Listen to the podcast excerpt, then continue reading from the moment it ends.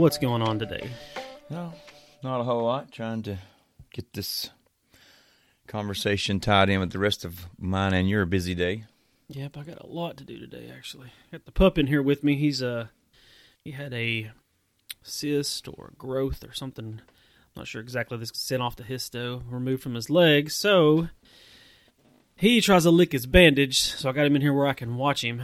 Uh, we have one of those lampshade cones that go on his head, but he finds a way to get it off. So Wow, regular Wow. Houdini. Yeah, so he's got got a little pinhead. He's a boxer mix. And you can always get it off. I don't want to over tighten his collar. I'm one of those people that's worried about over tightening it. I probably could tighten it a lot more.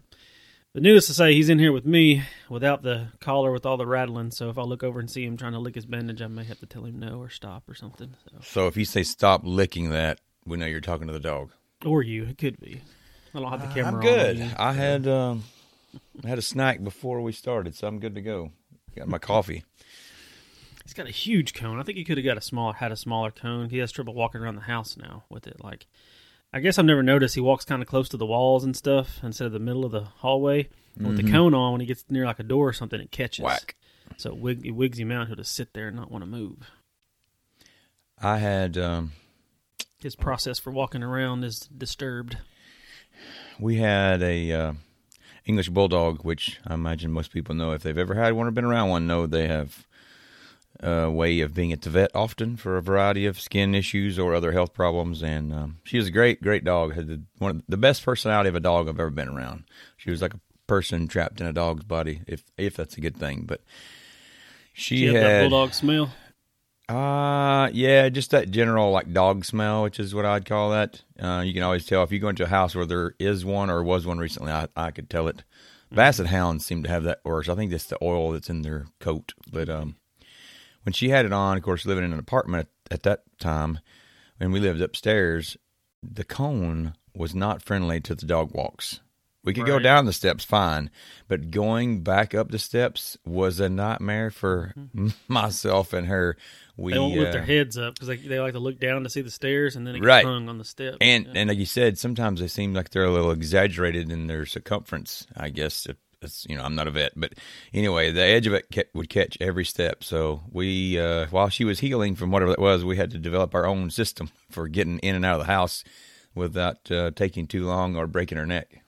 Yeah, this is going to be longer than they told us. They said probably two weeks of wound dressing, and it's like it's maybe up to two months. There was such an it was on his leg in the real tight spot where there's not a lot of extra skin, and over a period of a week, he she he's had it for about a year or two, but it wasn't very large, and then over a period of a week, it just expanded.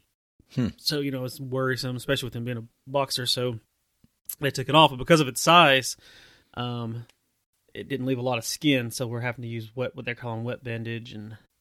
Oh, it's going to be a pain.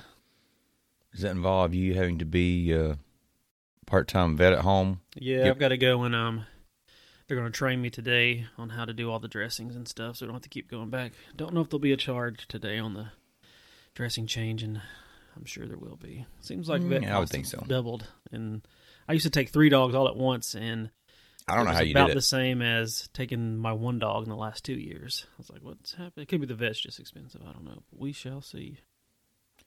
I think that I have noticed that, that has increased as well, but maybe that's just inflation. Better watch out. They're going to get insurance involved. I know it already exists, but once that happens, goodbye practice freedom. Yeah, I know. Uh, probably 15 years ago, somebody was telling me about they had XYZ done to their dog with insurance. And I said, Excuse me? I didn't know you could get such a thing, but I guess essentially you can insure anything if you just find somebody willing to take your money. I need to go over my auto insurance stuff. I have too many things. I need to make sure I'm getting good rates. I need to come up with a, an annual process for that where I just look at all my expenses and make sure I'm doing what I should do. Just get it in there and comfortable and you never re examine it. Well, I think the uh, putting a system in play or a process for what is the today's problem, and by that I'm meaning XYZ years ago. I don't know when this started, maybe ten years ago now. The uh, oh Netflix, this how everything is parts and pieces now, and you have re- reoccurring. Is what I was trying to get to. You have multiple reoccurring payments that we didn't always have. At least the dollars may add up to be the same amount that it once was, or more or less. That's irrelevant. But the fact that we have so many because everything is fractured now, Mm-hmm. I think I, dimes you to death. I think there's probably a lot of people out there that have reoccurring payments that they have long since even forgotten about. Good, yeah. I have one for a, a um, ancestry um, account that I pay every month, and I haven't looked at that thing in months. I'm afraid to end it because I don't want to lose all the stuff I've gained on there. I think you can temporarily suspend it. I temporarily suspended my Audible account uh, when I'm not listening to books at work. I had a bunch downloaded I need to listen to, and I was like, well, I'm not really downloading anymore. The good thing with Audible though is you, those credits add up and up and up. It's not like you're losing the money. You'll always have those credits, so that's that's a good thing. Do do you get to retain the information from Ancestry? Like, is it saved on? I don't a know. That's why I server? haven't- that's why I haven't. Um, I just can't see them Ended it. erasing it it was a lot of work, so I'd hate to. because I think don't you get to share it or link it to other people? You can if they want you. If they want. Um, have you done that with anybody? Yeah, I've been. I've gotten into another tree. Um, we have a. That wouldn't seem ancestor. right for their information to disappear just because you quit paying the bill. You know oh I mean? no, theirs won't. You can just.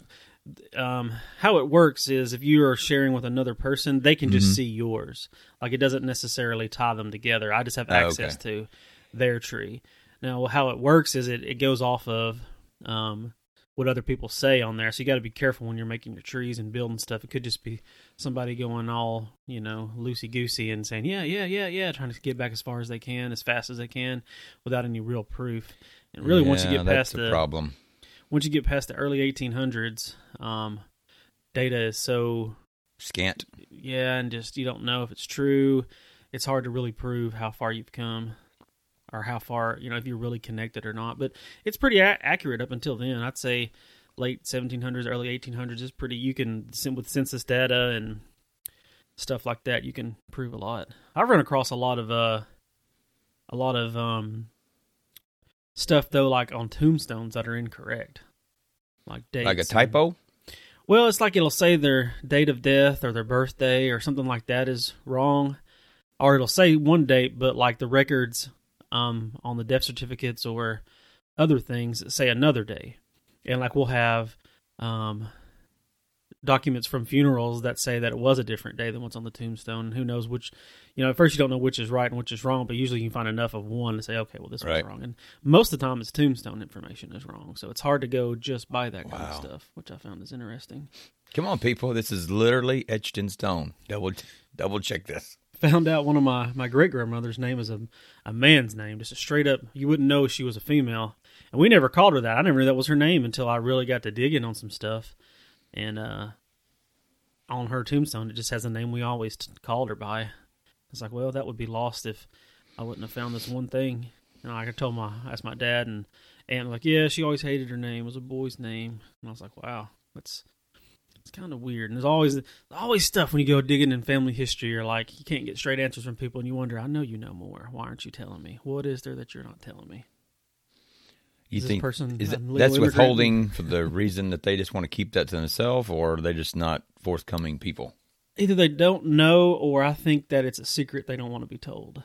They don't want to be told, and who knows what the secret is for sure. But I found and ran across a lot of secrets that people didn't want told in both sides, my mom's and my dad's side, going up the tree. Just with, I'm smart enough to put two and two together and look at things and be like, hmm, y'all never told us this. I'm like, yeah, I've got them to admit to some stuff, but not a lot. System of lies. I've always found that uh, genealogy interesting. I had to do it as a English project in I don't know one of the high school grades. I, I just remember I was in high school. I don't remember if it was nine through twelve, one of those. And I want to say we went back to third grade as far as in parents. And I, I That was before the internet, so it was all oh yeah, what people told you. my mom is a great resource for that, which is why I should pay her way to have that ancestry and just let her sit down and while she's Mm-hmm. willing and able and, and just, you know, kind of put all I've that a- into access for everybody else. I've got a great uncle that he's the oldest. He's he was actually older than my grandfather. He was more like a brother than my grandfather, but he was actually my grandfather's uncle. Um, who's still with us. He's the oldest um, relative on that side of the family. I think he's only my half my um, great uncle. But anyway, I'd like to sit down with him and have a tripod set up and one of my good cameras and just record the conversation. Sit around for maybe an hour. Do it a couple times. Let me go once a year and until he leaves us, just to get as much information as we can from him. Because I have a lot of questions I need to ask him about some stuff that only he would know. Um, try to maybe fill in the gaps from other stuff. You'd think there would be. Do you think he'd be willing to do that? Yeah, I think so. My dad asked him about it. and He said he'd be happy to, and I need to while he's still. Uh, he's really sharp, especially for his age. I wish Um, I'd have done that. yeah, I would encourage you to do that because there's uh, not to slight any other relatives that I would leave out of this, but there's always uh, there's just some people that's just what they are. There's some people that just stand out in your life, and they might they may not themselves be a standout person, but they stand out to you because maybe you identify with them, or maybe you got their middle name. You know, one of those kind of things that Right. w- once it's once they're gone, you obviously have the memories and the pictures, but you, uh, that that of which you could create with that could be a whole lot more than pictures and things. take it for granted. I remember after my grandfather died, we were sitting around talking. We were trying to figure out some stuff we couldn't quite remember. My dad was like, you know, and you have those weird moments where it's just habit, and we were trying to remember something about my grandfather or his mother or something. Blah blah blah. We are talking, and for a split second, my dad was like, he about he almost said something and he didn't say it. Hmm. And he's like, yeah, he's like, I was about to say, well, let's just call and ask him. I was like, hmm. yep, yep. Sad, but this ancestry stuff, you you would think there would be more of a, a better system since we're talking about systems and, and processes and things like that today. Um, you just think it would be easier to attain this information. Like it would almost be public. Now I get everybody wants their privacy and yada yada yada, but some stuff like uh, can Just be birth and death information. yeah, like I would think don't that know. would be readily available, but it sounds like you've hit a wall at some point when you're going Well, backwards. you can't search anything new. Like you can only the only census data that is public, I think, is seventy years and older, or maybe it's seventy-seven. I used to know. It's around seventy years. Um, I know copyright for music is seventy years after the date of the um, original recorder dies. Um, but I think census data is the same. It's like this. So you, we're coming up on a new census. We'll be able to get. I think this year. Mm-hmm. Because I feel like 1950 is as far back as we can go right now. Stop licking. He's licking. Got his foot up on his head. Lay down. Lay down, buddy. but anyway, you think they'd have a better process for that. But processes are usually. What do you think? Do you think they're brought about after learning um, that you need one, like you've had some kind of issue, so you try to correct it? That's how I usually develop mine. Is through trial and error. And I think the, how they come about is going to vary. I think in the big picture of kind of the history of processes, I would say visionary people, that people that are, have that, and you know these people, and that may be you. I don't know um, because I've never been inside your head, but there are some people who have the ability to live in the day and next week and beyond without confusion or dismay. Most people can't do that because the bigger the pile of details get, the more scattered a person gets, which is why we all say to each other, just live one day at a time. But I think the people might have started process like Henry Ford. He was a process innovator, you know, the assembly line. That, that just um, that idea of organization and how to make things be more efficient is really interesting to me. At the same time, I have probably been one of these people who kind of bucks a system because of other traits that I have, and that is I'm a big first impression person, and I don't necessarily when you mean when you meet somebody and those things, but like the first mark into the tablet called my mind, whatever goes there for how to do whatever, fix a sink. If there becomes another way to fix a sink that's either better or more efficient, I'm not going to deny it, but I'm going to be a little bit hesitant to do it just because that's just how I am. Not because I think my way is better. I'll even acknowledge, yeah, I can see that way is better, but anything that becomes like second nature to me, I enjoy that. yeah. So I try to make, you know, do this is where I get lost in sort of this uh, paralysis of analysis, so to speak. I'm trying to take and do something new. Like me, me and you are trying to do some new things with different computer setups and things like that. I we try to make it the best the first time around, and unfortunately, a lot of times that just has you not doing anything because you're stuck in academia. And Yeah. so I fought, fought myself with this. Just get it done. and then go back and make the second draft. In school, were you a good, proper English writer? And by that, I don't mean the grammar, but I mean, did you do a rough draft and then improve upon it and improve upon it? When I wasn't procrastinating, I would. See, that's probably was my enemy in that because I Um, Yeah. would procrastinate so much that first draft was final draft. Yeah, I had a lot of those. Um, I never, I'm not one that I ever, even writing a letter, can write it all the way and then go back and change it. I usually change it as I go. Like I reread and reread and reread each paragraph to make it flow the way that I want it. Right. And I don't know if that's good or bad. That's just how I've, I've done it. I'm only usually resistant to changing my process when I know the the process that I use works and I have seen the other process fail. And um, the most immediate example I can think of, um, for giving specific specifics, would be maybe something at work, like um, like electronically transferring um, somebody's prescription from one place to another. You do it a certain way and it works. And if you do it a different way, every now and then it hangs up with insurance billing claims getting reversed. Mm-hmm. So I know the way that I do it works. I know you can do it a quicker way, but I have seen that way fail, or I'm not sure that the newest way doesn't fail. Right. And I know my way does work, so I do it that way. But for the most part, my my systems are based on problems I have seen and I fix, and I potential problems that I imagine may be there. Um, and of course, you know you have to give weight to those imaginary potential problems. Which one is going to cause more? Do you need to really be doing this extra work to prevent that problem? Does it pay off? And I think that's where everybody differs is what they think pays off. Right. Um, and, and there's inefficiency in trying to be efficient. Over-efficiency? Yeah. Yeah. I mean, I mean, you can, you can. Oh, It's like over engineering something. You put so many, like you over engineer a, a ship or a car or something. You have so many Mm, tying something down in the back it. of your truck.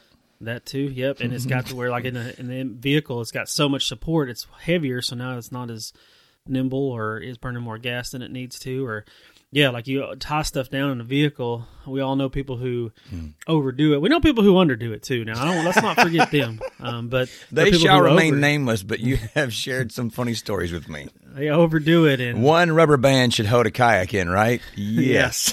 Yeah, and like you see people going to tailgates with like that, that Allstate or whichever the commercial is. With yeah, with the guy. grill.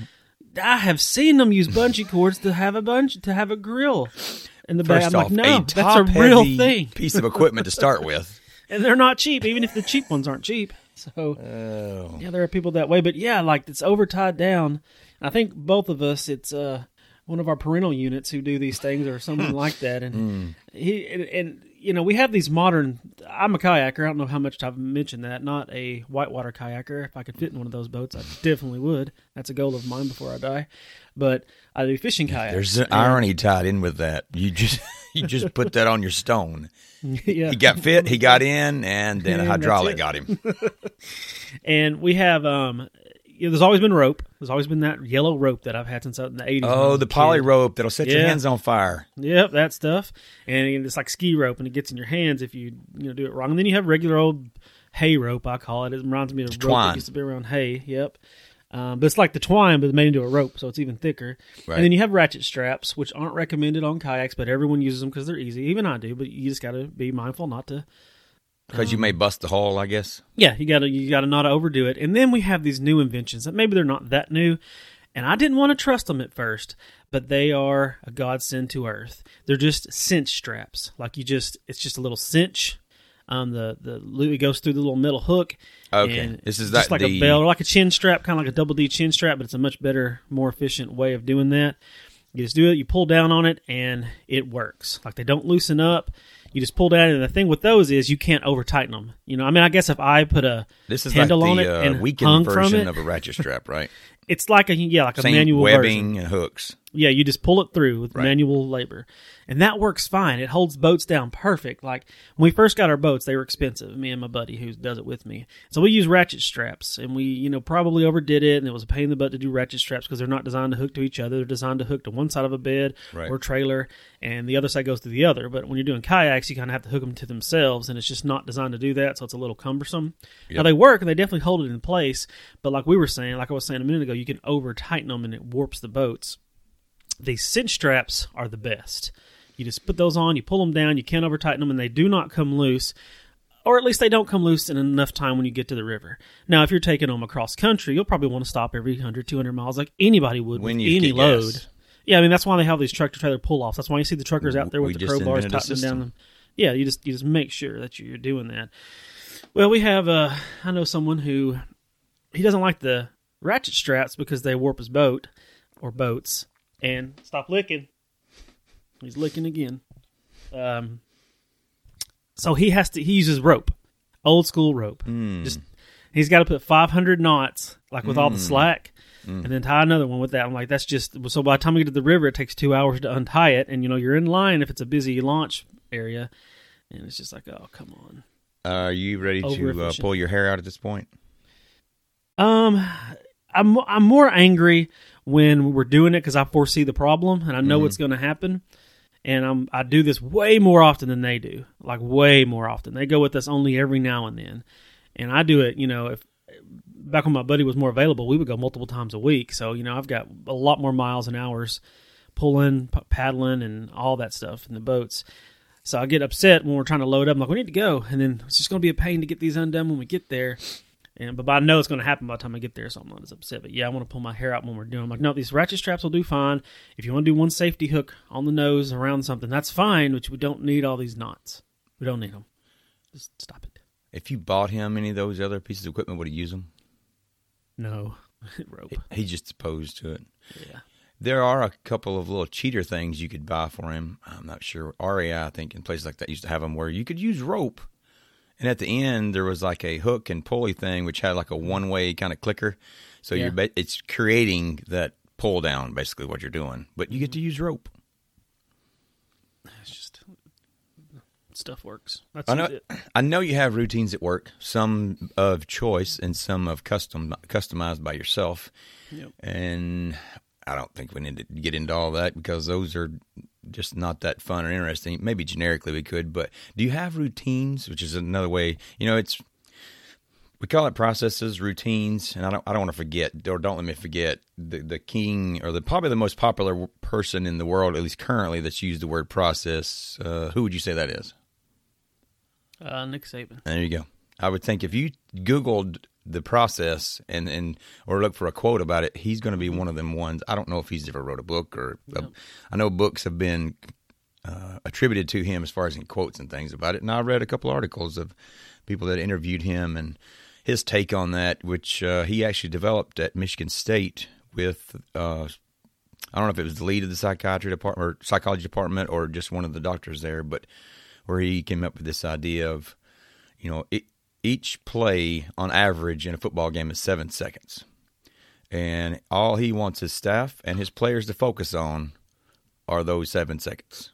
And that's just one of the many pieces of the processes he used. Hmm. And he's got processes in practice in their day to day life, all kinds of, there's checks and balances, which is essentially what a process or routine creates. But do you have your own at home? Say oh. a work day. So, you know, the typical work day, no matter if it's a daytime, nighttime, whatever a person does for a living, whether you're a fireman or a cop, you got to get ready to go to work. Maybe not a fireman. I guess some of them live there, but you know, Right. well, you wake it, whatever you chose your waking time to be. You mm-hmm. do the pre stuff to get out of the house, which involves shower, not shower. Everybody has different takes on that. Some do it the night before. Teeth, hair, you know, clothes and breakfast or whatever. Do you have a system for that?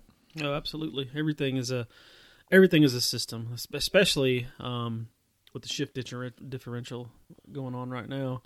Um, I have to do everything a certain way just to make sure this um, that that you get the proper sleep, you get the proper things aligned for when it's time to go. You can get there on time. You know, take this into account. Sure, like I used to be terrible at losing keys, so I had to find a way to not lose my keys. So now when I get home, I do the same thing over and over again. Every time I get home, Do you have a place you hang them? yeah, Or a dish or something? Yeah, like I have a place that they hang, but I usually use that when I'm not working. But as far as work stuff goes, I usually lab coat, the even the work clothes and shoes and everything go in the same spot. Um, my wife would rather me do that than me attempt to wash them. That way, she knows where all my work stuff is. Mm-hmm. She would rather take care of that rather than me mess up her system for doing the rest of the laundry. So this we kind of implemented. Mm, there, there are systems for that, and I have tried to be a good spouse and kick in on that multiple times. And They kind of want to do it themselves, and this. well, what they don't want is they don't want things ruined. I don't know that Right. they necessarily want I'm to do it themselves, but there are times where I felt like I was running into more exceptions than anything else, and just my nature was like, I'm backing away for I Mm-hmm. don't want to offend you and or cost us money by destroying X, Y, or Z. So Right. yeah, so I So I wanted to develop a that. system that had had mine and her laundry separate, but then that was a violation to her system. She's like, "No, that's silly." I'm like, "Okay." I was trying to do just my share. The only thing I don't have a good system for is fueling the vehicle. Like that is something that uh is a thorn in my side, and it's just being um Is this meaning you're? Uh oh, I'm empty, or do you mean by like you go to the same place on a same schedule, or do the, you uh, uh, monitor your like, usage? I don't. I don't do that. Like I just fill up when it's empty, and I know that it's low on my way home. I'm like I could just stop here. I was like, but I don't I because see it's like this is I, going. Every I day is like a dice game in the car with you, isn't it? and it's like no, not every day, just that one day. Right, Um, well, when you're getting low, right. But I mean, I I stop and get it on the way in, but on the way home I could stop. But believe it or not, I have reasons why I don't. If I stop traffic. and get fuel, no, there's a gas station right by my house. Okay. Like it's really no excuse, but other than the one I'm about to make up and try to justify. Um, if I don't follow my system to get in bed and get some rest before I have to get up that evening, um, when I'm on this shift, uh, I can hit my second wind and I'll never get sleep. Mm. So I like to follow my system to a T. I think you figured that out over the years too. Like trying to call me after a certain time, I just don't answer. Um, I turn on the YouTube or the Netflix or whatever, and I go to sleep. I You just know, assumed you were. Superman. What was his cave called? Solitude or something like that. Was it? I'm not sure. Yeah, I thought you were just like I'm. I'm off duty now, folks. I'm not touching or answering anything. I didn't. I didn't realize for a while that you were that early to bed, so to speak. Yep, I go right to bed, and then I get up early, like uh, for the next for the night. Um, I do that because that's when the wife gets home, and you know we spend time together, and then I'm off. So it's kind of like it's kind of like the same way you. If I were, you know, if I was doing the day shift, it would be the opposite. Like I would probably stay up late when she was off, and so yeah, I have definite systems for that, and because you can't just go to work in our line of work and be tired and be dragging dragging rear end throughout the night because it would have bad ramifications. It's not like you know you're just tired and your performance is down. Like your performance has to be sharp all the time. You know you can't just Right. not. and that's going to carry over into a lot of things. You, you know, you don't want your school bus driver.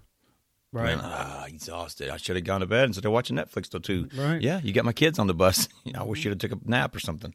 Yeah, that's why I let surgeons or people who are on duty um, at the hospital for days on end, like a fireman, they sleep certain times, and that's why you may or may not get in the emergency room if it's not an emergency. You'll sit there, and so yeah, I definitely have that process. And then um, as far as processes for other things, as much as I can automate is automated in my life, like if Payments. it's bill pay or whatever.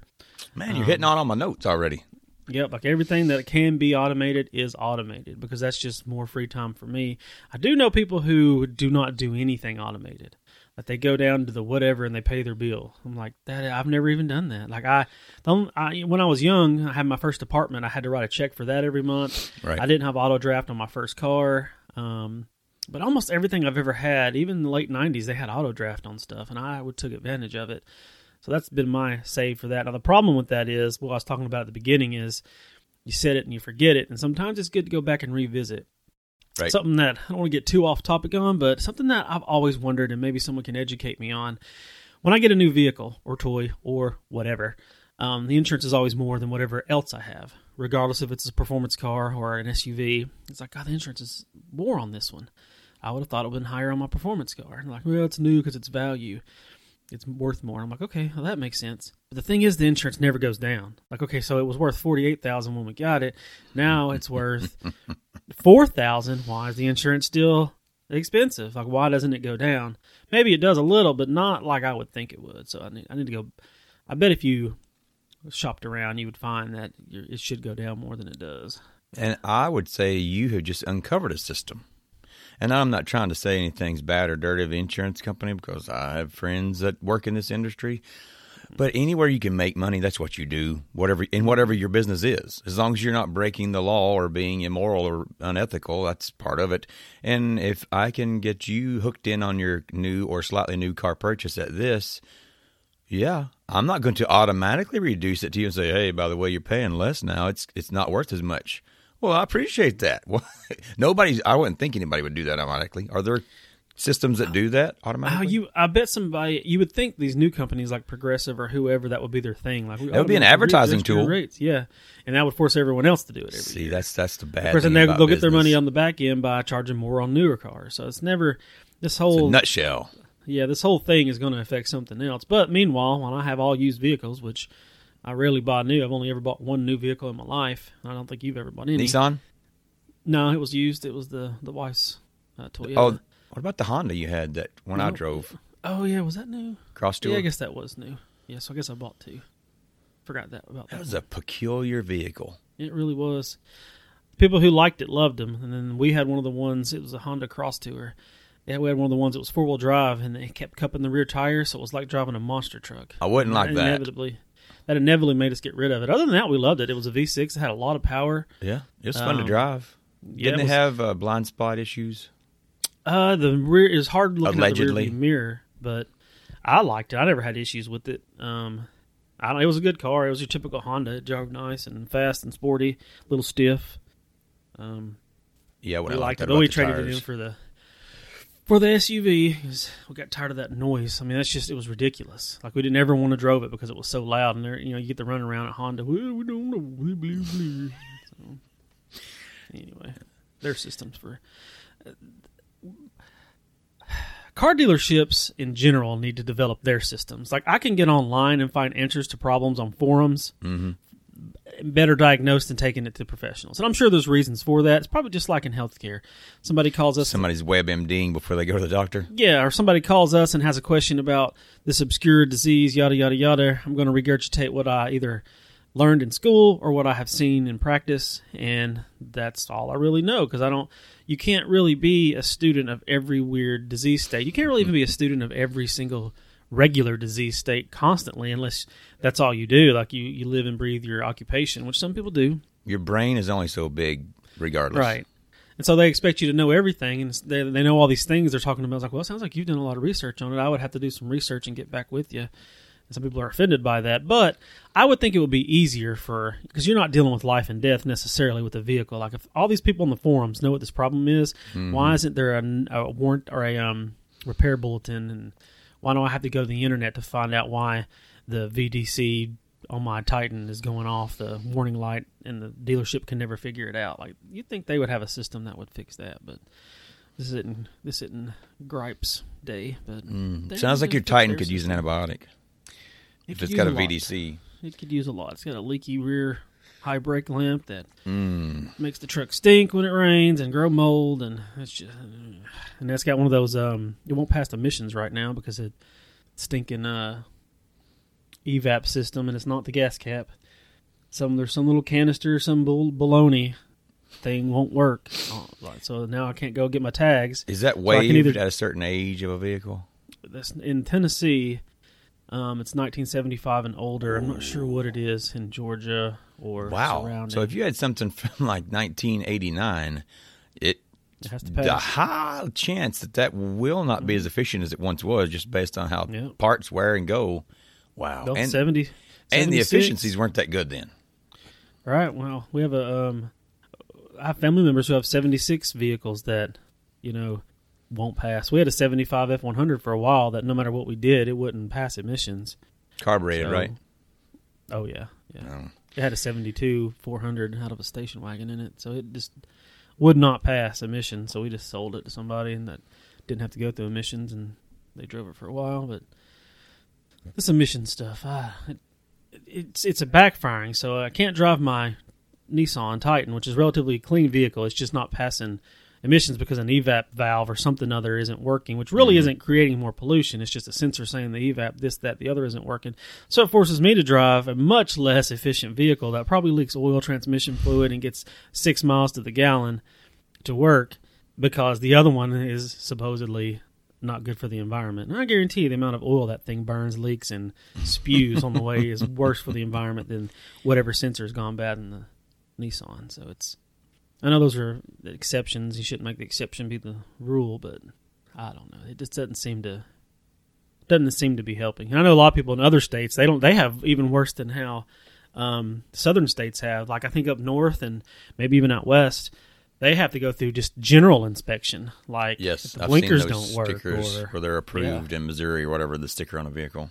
And I kind of like that in some ways. Like you see so many of these junkers riding around with their yeah, and that's that is illegal here. And dangerous. But like the blinker don't work, or it's like third brake light doesn't work. hmm I think if a car has a third, you should be up to you just to make sure it always works. I can't stand when I have a bulb out. I feel like I'm riding around and people are judging me like I'm a Clampett or something. And you know what's So I have to weird is there's no good way to know that. Have you ever thought about that?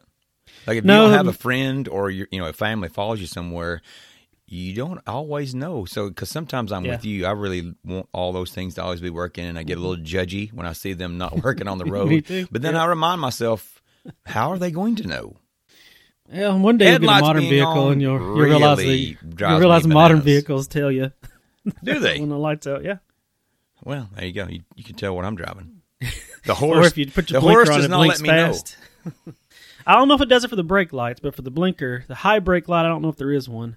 I think yeah, on my newer vehicles, if it, they have one and it's burnt out, it will like stay red, like kind of like when the doors open. Huh. I think it does that. But if your blinker hyper flashes, that let that lets Well, you that was know the old GM way. It was Yeah. like a. I That's don't what's know what going you- on when It's almost people like a LED shorted out thing. It would Yeah. do this real It fast knows blinking. the current is less. Yeah, that's when you see these people driving around. They put LEDs in their turn signals, which I'm for. I think it's great. It's more noticeable. Yada yada yada. Um, and you see it blinking really fast because they haven't put a resistor in line. Which the hyper blink doesn't bother me. And if anything, it kind of gets your attention more. But it is one of those judgy Clampett things. Like, oh, they didn't do that right. Look at that moron. Blah. But no, who cares? It works. What were we talking about again? Mm, benefits of a process. What What are the benefits of having a process or an efficiency? Well, it prevents failure. It prevents breakdown. Um, the system lets you have something without thinking about it, so you can. Oh, that's the part I love. I just Yeah, love can- getting up from the, my. We were talking about your daily routine before we got into a lot of rabbit holes. My routine, and I, not the specificity doesn't matter, but the fact that we have one, I think, is what we're getting to. And I, I don't have them for every day of my life, and that's something I'm looking at actually changing. But the work days, I have this get up at a certain time. I mm-hmm. eat, usually eat the same thing, have my one or two cups of coffee, depending on how I feel. And I'm one who likes to shower before bed because I sleep better. Da, da, da. So that's just one less thing I've got to do when I get up. So you and- smell bad at work. Well, I don't know that I was necessarily working out in my sleep, so I hope not. and Well, it depends on um, the dream. well, my that's my problem too. Is a lot of times this all started with uh, all the endurance stuff I was doing that I had to shower before bed because I'd been out doing whatever run or bike for so long that, and I didn't want to take two showers a day. That felt way inefficient. I feel like I'm just throwing water away, but Oh, my father would take seven if he had time. I don't enjoy a shower. oh, I like a good uh feeling. I mean. I like be- that. See, now that's a different story. I like the end product. I love what it feels like to be clean. What I say is, I do not like taking a shower. That doesn't mean I With the avoid them or don't waste? do them. No, sometimes I'm just because I just squeak so much out of a day. I'm into that. You know, this is usually toward the end of moments, and I'm just so fatigued. I have joked with my wife hundreds of times, especially during the Ironman days. I wish I had like a conveyor belt, you know, like the uh, rollers in the stockroom at your work, but there was like the car wash showers and all around you, like Oh, like the man mover at the uh, people mover at the airport. yeah, like You're supposed to walk on those, It would rinse stand. me, and then it would lather me up, you know, body and hair, and go. Pretty sure this is a and rinse and Jetsons episode. Yeah, that's exactly what I want, just for the shower. I mean, I probably could find ways to manipulate that for other things, but I just don't. I'm just past the any enjoyment I had about that. It's like I enjoyed the part, the end part. What you're saying, I love being clean. It feels good. I sleep better when I'm clean, but I don't. I labor through it just begrudgingly. Like, ah, I got to get clean. I'm wasting time here. That's what I said. Yeah, he just the. It's just But that's like waste. the uh, card on the pile. That's just like playing war with cards. That's not the, my ultimate reason. It's just because I want to fall asleep. I don't want to raise my arms to soap up my armpits. I just want to have something or someone do this for me, which that would be weird. So it would have to be something. You said something a second ago, like developing systems for like the days where you don't have to work. I think I should do that too. I feel like I waste time I on my think off days. you would benefit but- greatly. I think so, but at the same time, it's almost like A burden. I'm so efficient on my days that I work Mm, that you're playing into I'm my off- hands. Yeah, it's like, um, uh, this is my time. Exactly. I will do what I want. Meanwhile, the pool is full of 80 pounds of leaves, and I need to cut down in Bradford. I need to do that soon. The Mother Nature started for me seven months ago. You know, I got so much to do. It's like, nope, I'm going to watch reruns of Star Trek Next Generation, or I wonder what PowerNation is doing on YouTube, or so on and so forth. What's Demolition Ranch blowing up this week? Right. Well, I wanted to ask you that many times, and I always just forget because I know I'm not going to say because I don't know. We've never worked side by side or, or lived in the same house or apartment. You, I think, are more moved by your systems than I am. Not that I, I have a ton of them, but I feel like I don't know. I think you just uh, enjoy them more than I do, whereas I just want to get them down and then forget them. I want them to be what they are and just ignore. And I've wondered if you would enjoy your off time without a schedule. I because I, was a question I wanted to ask, and if you did, could you enjoy your off time with a schedule, or would that be an extra? "Urgh"? No, it would be another like it would be a work day if I had a schedule. I don't. Maybe I've never tried to enact one, but when I do put myself through itineraries or something, I don't like. So I went out west. Um, I don't know if we've talked about this or not. A few years ago, with a good buddy of mine, Shooting the B roll together. Yeah, um, he has a production company, and I don't think we ever used any of it, but still, the trip was worth it. We spent seven, eight, maybe nine days. We left from Middle Tennessee and went to um, all the way to Montana and back to East Tennessee, um, and it was fantastic. Now we only had those amount of days, so we had to get certain mile. We wanted to do certain things because neither one of us have ever been out there, and Mm.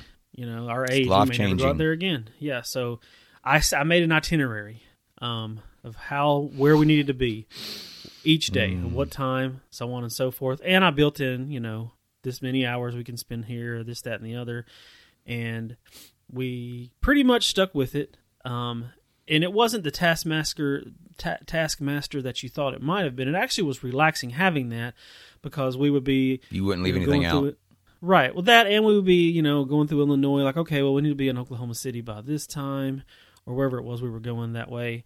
Um, we got this many hours. We'd see something. Hey, you want to stop by? I'm like, yeah, we're actually ahead by several hours, so we can stop and do this, that, and the other. We had everything planned down. It worked out fantastic. Like we knew we wouldn't be able to spend several days in Yellowstone like we wanted to, but we had basically two days there. Um, and if we wanted to see everything, you know, we'd make a decision. We'd be like, okay, well, we've got this, this, and this on the schedule. If we want to see those, this is what we we've got to do this by this. Now, if we want to sacrifice seeing this and we want to spend more time at this, we can do that. But we don't know what we might be missing. But we would just make the decision, and sometimes we would. We wouldn't go do this or that, or we would Right. revamp it and you know move things along for the most part because we already had some lodging places were paid for like Airbnbs and whatnot Right. but the the system that we had in place for that worked out fantastic. Even I, we even figured up how much we would probably spend on fuel, and it ended up being about correct um, based on the miles we drove. Like everything worked out nicely. Only thing we didn't put in there was the uh, invisible speed traps that Hmm. got us a couple times. That added to the cost of the trip, but I wasn't driving during any of them because I pay attention to the radar detector. I have a very similar story, and I think that if you try something like that and you don't have some semblance of a schedule or an idea of how you're going to do it, I don't know what to tell you because you're taking on something that's so huge, you're going to miss things and or be really inefficient. And maybe that's okay for you as long as it is that, you know, have at it, do it your way.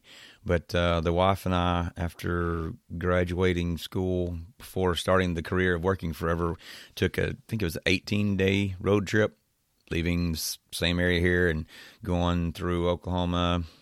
And I don't remember all the points of stop now, but I think stayed in Colorado, Wyoming, did Yellowstone, Tetons, Montana was a place we were for uh, several days because we had I'd made friends there while I was in school and stayed with two different families and uh, so forth and so on. Taking in the sights and doing everything in between, and it was on kind of a schedule because we had planned to be where we were when we were, you know, based on some of these people and their work schedule and things. Yep. And it, it worked out great. Um, there was a there was a lot of room for fudge in the schedule, but I see that's the thing I would want to tell somebody like me, and I'm going to pick and I, I feel always feel like it's fair game when you're picking on somebody like yourself, so it doesn't feel like you're being judgy. This is me talking to me. Don't resist schedules. Resist a bad schedule, and I think that's Right. always An been my problem. Yeah, like like if you, this was going to be the suggestion that I make to you, and I'm trying to make to myself, and that is on your off time. If you need eight hours of unstructured nothing, just budget that in just clear, clearly make from this time to this time or this swath of the day whatever you want to do. And then if there's anything you remotely have to get done or want to get done in that day, either move it around before that, divide your goof off time, but you know, don't slide on that because I'm judging myself at the end of every day. It's not necessarily a procedure you can watch me going through, but I do. Like, what did I get done today? And it's not not in the contest sense, but my own inner scoreboard. I'm like, mm, really got my butt kicked that time. I didn't pay attention to the game clock, and the other team really took advantage of me. And unfortunately, the other team's me. Right. Yeah, I mean, my, I have such a system, and you know, well, maybe you don't, but I have such a system at work with the amount of stuff that has to be done um, that I have other people who are in similar positions. I had I was talking to a girl yesterday for a little while about it, um, giving her advice um, on ways to do things. And she's like, "Man, I'm gonna have to totally revamp how I go in there." I'm like, "Yeah, I've mastered this over the last 15 years, so." With, with the amount of workload, so maybe having something during the day. I mean, I do have. It's not totally unstructured. Like I have a good friend of mine who's off on certain days that I'm off, so I know those days are going to be us going bowling or going to go do something else. Um, so usually I don't. I know that I'm not going to do yard work or maintenance or whatever on those days, unless it's something like today where I have take the puppy to the, the vet here in a little bit. Um, I mean, I have things planned, but it's not an absolute overly structured thing like work is. So Does it bother you at the end of the day or the end of a week Oh, or whatever to not get stuff yes. done or to be efficient? Yeah, when I'm when I go back to work for a few days, I'm like, God, I got nothing done, and especially when a few of those week weeks um or you know off periods rack up, and it's like, God, I've been meaning to do this since June, and here we are, February, and that pile of potting soil is still sitting by the garage, to the dismay of all my neighbors who voted to not have an HOA. um, eyesore, so I need to move that, and man, that trailer I bought for the kayaks, I still haven't painted it to the dismay of all my neighbors who voted not to have an HOA, and so on and so forth.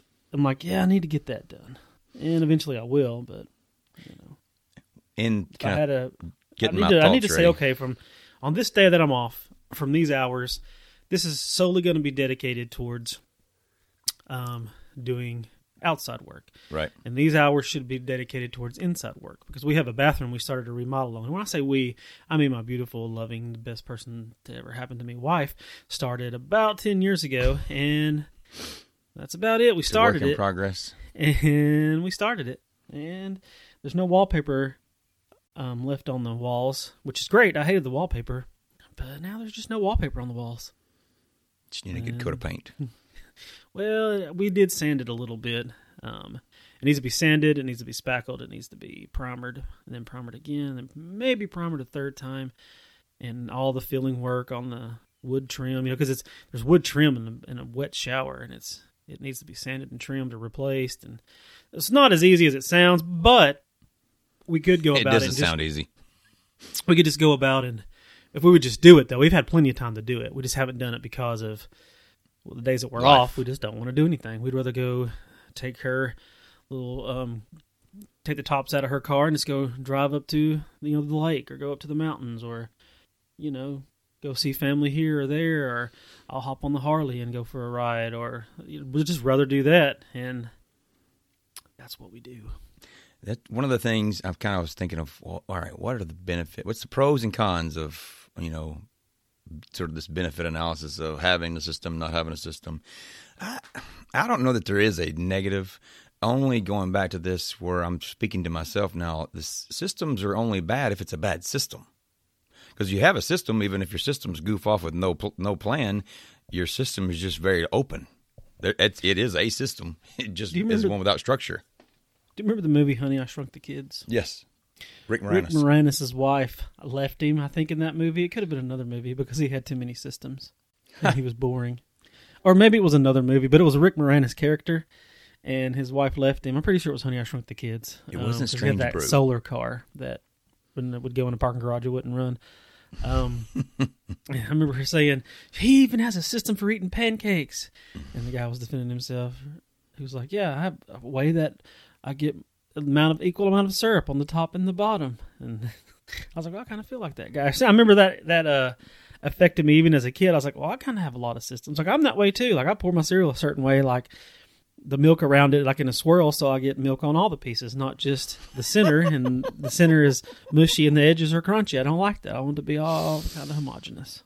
I don't guess it, when I really looked at myself thinking I have kind of an anti-system or whatever, which I'm clearly not because I have my own. Uh, I was just one, I didn't like quote bad systems, and two, I really don't like people who think their system is the best system in the world, and it might be, but just realize some there's usually more than one way to skin a cat, and I don't know why we ever wanted to skin cats, but clearly there's more way to, than one to do it because we've all talked about it many times. There Maybe might like even be bobcats. maybe there might be a more efficient way, but if you're comparing two people's systems and one is going to be more efficient, it's just like when you're comparing scores or how tall is somebody or whatever. If it's not that big of a difference, your mental cost is also worth something. Mm-hmm. I would be willing to bet you're a very efficient person, but I'd be willing to bet there's something you do that there might be quote a more efficient way to do it, but the mental friction that you get out of doing it the other way is just not worth the cost in the end. Because to me, that's where my end product of this is to try to reduce my cost of the day. And by cost, I mean that could be dollars, like you were talking about, Yeah. you know, overbuilding something so that it doesn't tear up down the road. That makes sense. Um, but also, if it's if there's so much friction and just whatever, I'm averse to it involved. It's ceased to be a better system now. Does that make sense? Yeah, and even even just because me, because one size does not fit all. That's true. But I'm open to learning new ways about how to do things. Like I like to learn how to do things the best. But when I go about doing something, I find myself being kind of like Rick Moranis and Honey I Shrunk the Kids. I have a way to do it. Like I plan it out in my mind before I go. Like even cutting the grass. Like I don't haphazardly just go out there and back and forth and back and forth and back and forth. I have a system in my head on how I'm going to get around this yard the best way without spending the X amount of time behind the mower or on the mower, depending on which one I'm using that day. Or like grilling steak. Like I, you know, just watched my dad doing it growing up or older adults and just kind of did it like they did. Well, I got online now recently with the, you know, advent of YouTube and I watch how professionals do it and how people who make excellent looking food do it and I've kind of adopted their ways and I'm like, wow, this really does work. Like, wow, okay, this works. So yeah, you just do it. Just you only turn your steak one time, flip it one time. No, you do. T- I do turn mine like uh, 90 degrees, you know, to get the grill marks across. Don't know if that matters in flavor, but it does matter in the way it looks. And I found that that's an excellent way to cook a steak. Or you know, when I'm on the smoker and I cook ribs or whatever, whatever recipe I have found, I found better ways to do it, and I have found that probably cooking more than anything else, you can't get people to change their ways. Like they will not do it any other way than the way that they have always done it. Especially the older the person is, and I was especially going to say the it's probably a reflection male. of how long they've also done it. Like trying to show like people how like it, it, you know I don't have any like if you want to grill it that way that's fine but let me they will not let you show them a different way. I don't know if that's a pride thing or or what it is necessarily, but when there's a better way, just learn how, just just listen to somebody and say maybe it is this is a better way. Now by the same token, I have people approach me, especially with things that I know are being done the right way. Um, um, whether it's at work or wherever, and I have tried their way before and it has failed, and I'm been labeled sometimes as resistant to change on stuff like that. And it's like, no, I just know that this way is better, and here are the reasons. And then they're like, oh, you always have a reason why we can't do this. I'm like, no, I will happily do it your way, but you're going to see it's going to have these effects later on down. You're going to have these snowball effects or butterfly effect on everything else that needs to be done, and you're going to see that this way it has to be done this way, or it's going to affect other things. So, like I know what I'm doing when it comes to this. And then, you know, also here recently, even with my long tested, proven um, um, results that I've had with things at the workplace, I've had to adjust because of the way things have changed Um, and I've had to find new ways to do things. And in fact, there was a different way to do it that now is better, but wasn't necessarily better before. But now it is better because of X, Y, and Z has changed. The the the um the uh, factors or what's it called? The variables have changed. So now you have to change your process. So you should always be open to change. But at the same time, if you think your way is better and you've given another way a chance, and just tell people, say, no, I've done it this way and this is how I like it. Don't be one of these people like, no, I grill my I, I grill my ribs fast and hot because because it's just better. I like it better. You can't tell me you like chewing and, and gnawing meat off the bone and then chew it like bubble gum for ten minutes rather than you know meat that pulls right off. Doing it a better way. Like just don't be that way. Don't be that way. Listen. I have found with adapt. food there, there there's a lot of universals with food, but it will surprise you as to, and you probably already encountered these that a universal truth about ribs, for example, may not necessarily be the case for somebody. Like what seems illogical to you might be exactly what somebody wants, and then they and they might genuinely be stubborn, but some people's way of things or their end product for the way it's cooked, it's like I don't know many people that would want to eat that, but in fact, that's the way that person prefers it, Right. And Yeah, thinks well, that everybody should eat it that way. And I'm like, eh. That's true, and I, I've I've ran into that as well. But this this, this specific example well done being now, my example. like I, I, we'll go to a let's say we go to a, a restaurant and order ribs, and we'll both agree, man, these ribs are fantastic. These ribs are mm-hmm. great. So okay, to cook these ribs, you have to do it low and slow. It takes several hours. You may need to wrap them. You'll need to baste them. You'll need to do all these things to cook it that way. Cooking them for an hour on your grill fast and hot will not give you those ribs. So if you want those ribs that we just agreed were the best ever, cooking them the way you cook them will not give you those results. Now, I will say cooking them um, fast and hot is a way I do like them. It's just different. It's more like a pork chop when you do it that way and you have to you slice them and they are good and it gives you more of a um, more of a savory uh, Worcestershire flavor of pork rather than the sweet, sticky, uh, chewy, or you know not chewy but um, tacky version that you would get at smoking ribs. Right. So that that was a specific example. But you're right. There are people who want to eat it a certain way and just won't ever try anything different. Eh, that's annoying, but that's another. That's not necessarily about process, other than the fact they won't change the way they cook to improve to get to the, the results they want. It's like they still keep doing it the certain way and still keep sucking. So stop doing it.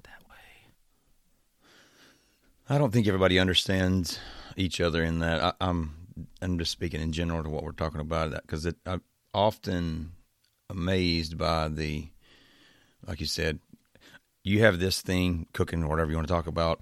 There's a way to do it that's maybe universally agreed upon because you look at restaurants, which arguably a lot of them are going to probably cook better than your average person.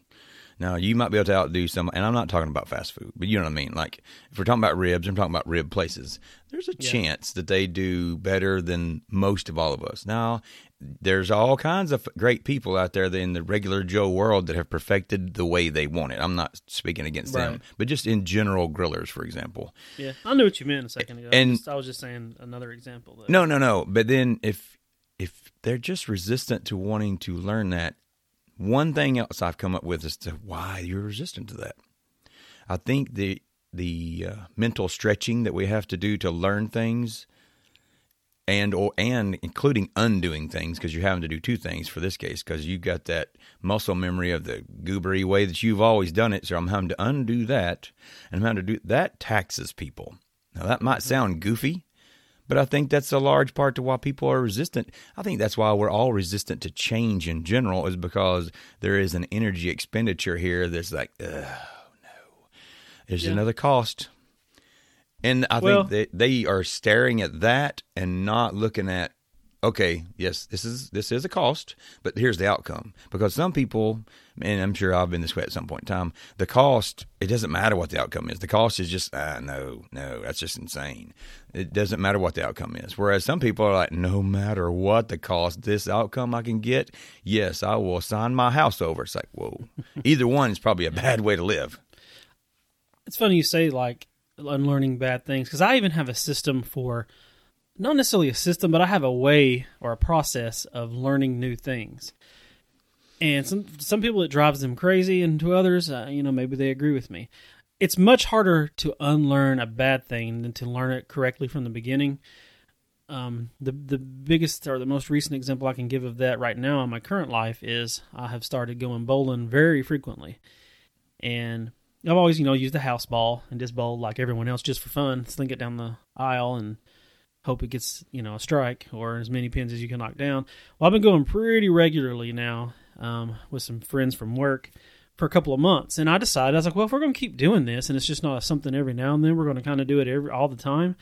I want to learn how to do it like the pros do it, or you know, I want to learn how to do it in a way where I can get my score as high as possible because I enjoy improving and I enjoy learning and I enjoy succeeding at goals. So I want to learn how to do this the quote quote right way. Now there are different right ways, but everyone universally agrees that using a house ball and just bowling it straight down the middle is not the right way if you want a score your average to be anywhere above 130 on the regular. So I went and got my own ball. Had a pro shop drill, you know, do the fingertip drill, and I'm trying to learn how to throw it with the curve, the traditional way. But now nowadays, some people are bowling with two hands, the professionals, uh, but I'm doing it just the old school professional way with a one hand and a hook. And the people I were going with, some of them started doing that also. We all were kind of like half of us were like, yeah, we'll start doing this, and some of them were like, nah, we're just doing this for fun. I'm like, well, I'm just doing it for fun too. I'm not going to join a league or anything, although maybe I might want to, but with you know our work schedule, I probably never would be able to. It's like I just don't you want to get good? Like they're always because they're always like, haha, I beat you, and so and so won. And yeah, yeah. It's like, well, if you learn how to do it the right way, you'll more consistently win. And doesn't it feel good when you get a strike? So I'm learning how to do it the right way, and my score went from averaging probably around 130, which is typical for regular straight bowling, to when I first started trying it, like I was lucky if I got 50, you know, like knocked down half the pins. Um, because, you know, trying to learn a whole new way of doing it is really difficult. But now that I've been doing it a couple of weeks now, um, my average is well over 100. It's not quite, you know, above 130 where it was, but I'm trying to learn it the right way rather than learn it the wrong way and undo it, have to undo it later, which would mean you'd start all over again. And some people just like, no, I don't know what. You just just roll their eyes at you. It's like, well, I'm just trying to get better. Like, well, this is just for fun. Well, it will be for fun, and I will enjoy it more when I'm beating you in a year, all the time. than right now to where we're, you know, barely doing. And that goes the same for anything. Like, no matter what I'm trying to do, like I want to learn how to do it correctly. Like when before I got into uh, kayaking and fishing as much as I do now, I wanted to learn how to cast properly and how the, the proper paddle stroke was and you know stuff like that. So i'm not as worn out by the end of the day and it's paid off. And like i like to learn how to um, fish properly in the right areas and and what to throw when and learn all of that. I've yet to really master that because that takes a lifetime probably. Um, but i have learned some tricks to where you can kind of fish in any condition. And i've been a lot more successful than i ever have ever in my life because before i would just pick a bait throw it and reel it all in the same. I had no idea that soft plastics like worms and things like that, you're supposed to lay on the bottom and just kind of bouncing on the bottom. I thought everything was like a, uh, a chuck, chuck and, wind. wind. Yeah, I thought everything was that way when I was a kid. That's why I never caught any fish, and no one ever taught me otherwise. So that's how I fished. And so now that I know that if you're going to chuck and wind, you know, you use a um, spinner bait or something like that. Something and, designed to swim. Right, and yeah, something like that. Or if you want to fish slow waters, you so uh, we're trying to do those things, and we're catching a lot more fish, and it's a lot more fun. Had you, you ever seen anybody so, use? I don't remember if it was a worm or a lizard. I had that day. You and I were kayaking, and we got lucky enough that I had my little trusty little bass right there at that place where we pulled off, so I could give you a demo of that. Which that doesn't happen in a million years, but it was great that day because I think mm-hmm. it one showed soft plastics work. I don't yeah. find them as exciting uh, because I'm not moving as much, but right. it is more exciting. It's kind of like scores in a game to me to a point, scoring is kind of what we all want, mm-hmm. but too much scoring is almost annoying. That's where I've right. actually learned to appreciate hockey and soccer because to me they're the same thing, and I don't want a purist of either one of those. but it's just in the general concept, neither one of those are high scoring games, and it's difficult to score. Those are two truths amongst both those things. That's just what they are. Mm-hmm. And there's a reward that you get when you have the, it's kind of like the uh, delaying gratification, uh, which mm-hmm. we can talk. That, that'd yeah. be something fun to talk about. Someday. Fishing with soft plastics is that way. For sure because you're not you're getting as many you're waiting. opportunities. Yeah, you're waiting, and you have to know. You have to learn to feel. Is that a bite? Was that a bite? Oh, Whereas man, Chuck and you're wine, just getting me and- wanting to go now. We need to, about another month or two. We needed to get uh, Well, my little man to go. yeah. In spring, yeah, we can go, and that's something I've also enjoyed. Like all I ever knew about fishing growing up was going to the lake. You can't see the bottom. You just either use live bait or Man, whatever. So hard. You get a bite, and then you might catch three fish a day.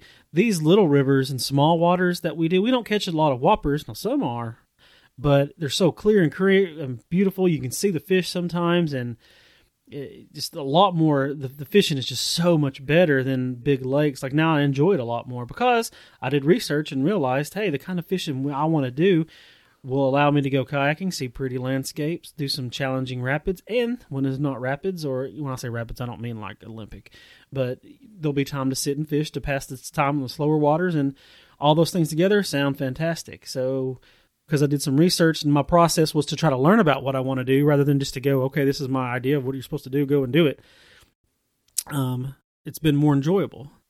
So, Sometimes, and I'm just saying this not for you, but for anybody that might, you know, talk to you or I or listen and say, well, I'm into meaning the idea of X, Y, or Z.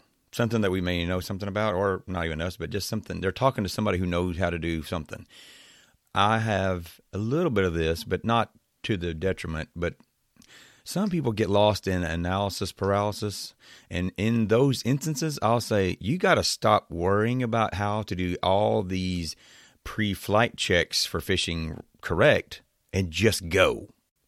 But, but, okay, well, study it for six months uh, and then fishing season's gone. What are you going to do then? Well, I've mastered all the. Yeah, I get that. And so I'm not speaking to you because it didn't stop you going. But do Right. you know people pick that are so academic Yeah.